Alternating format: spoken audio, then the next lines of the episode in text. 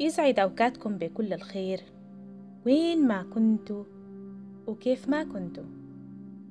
مستمعي بودكاست يوميات زوجة الكرام من لمتنا مساحة صديقة لكم مني أنا ريم عبد الحميد أجمل باقات الورد والسلام والإحترام.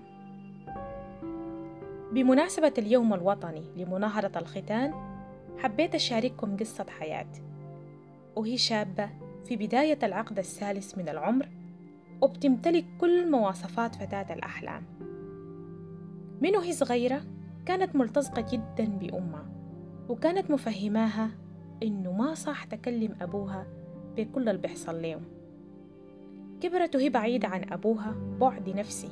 صحيح معاه في نفس البيت لكن اتبنى بينه وبين أبوها حصن وما بتصارحوا باللي بيحصل ليها عشان الأفكار اللي غزتها ليها أمها وهي صغيرة.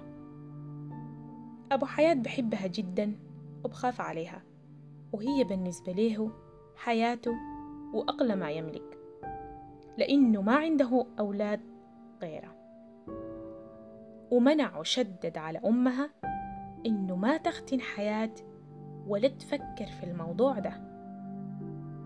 حياة كل يوم بتكبر وصحبات أمها وأخواتها بيسألوها بتين حتختني حياة؟ ما صح تخليها من غير ختان؟ الناس حتقول عليها شنو؟ بنتك ماشية كبيرة عيب تسيبيها كده وما حيجيها عريس ما تسمعي كلام أبوها هو مقضي كل عمره في بلاد برا مع الخواجيات انتي هسي مالك ما في أمان الله قاعدة حصلت ليكي حاجة فقالت لهم حيطلقني لو فكرت أختنه فكان ردهم إنه حيعرف كيف وهي أصلا ما بتكلمه بحاجة. واتفقت مع أخواتها إنها تزورهم وكانوا ساكنين في منطقة تانية. وتقضي معاهم فترة بحجة إنها مريضة وبنتها صغيرة وما بتقدر تساعدها وفعلا ذهبت لزيارة أهلها. وتم ختان حياة ولم يعلم أبوها بذلك. مرت السنوات وحياة بقت في سن الزواج وأبوها فخور إنها سليمة وجاب لها عريس من طرفه وبنفس أفكاره والعريس فرحان إنه العروس جميلة وما مختونة حسب ما فهم من أبوها.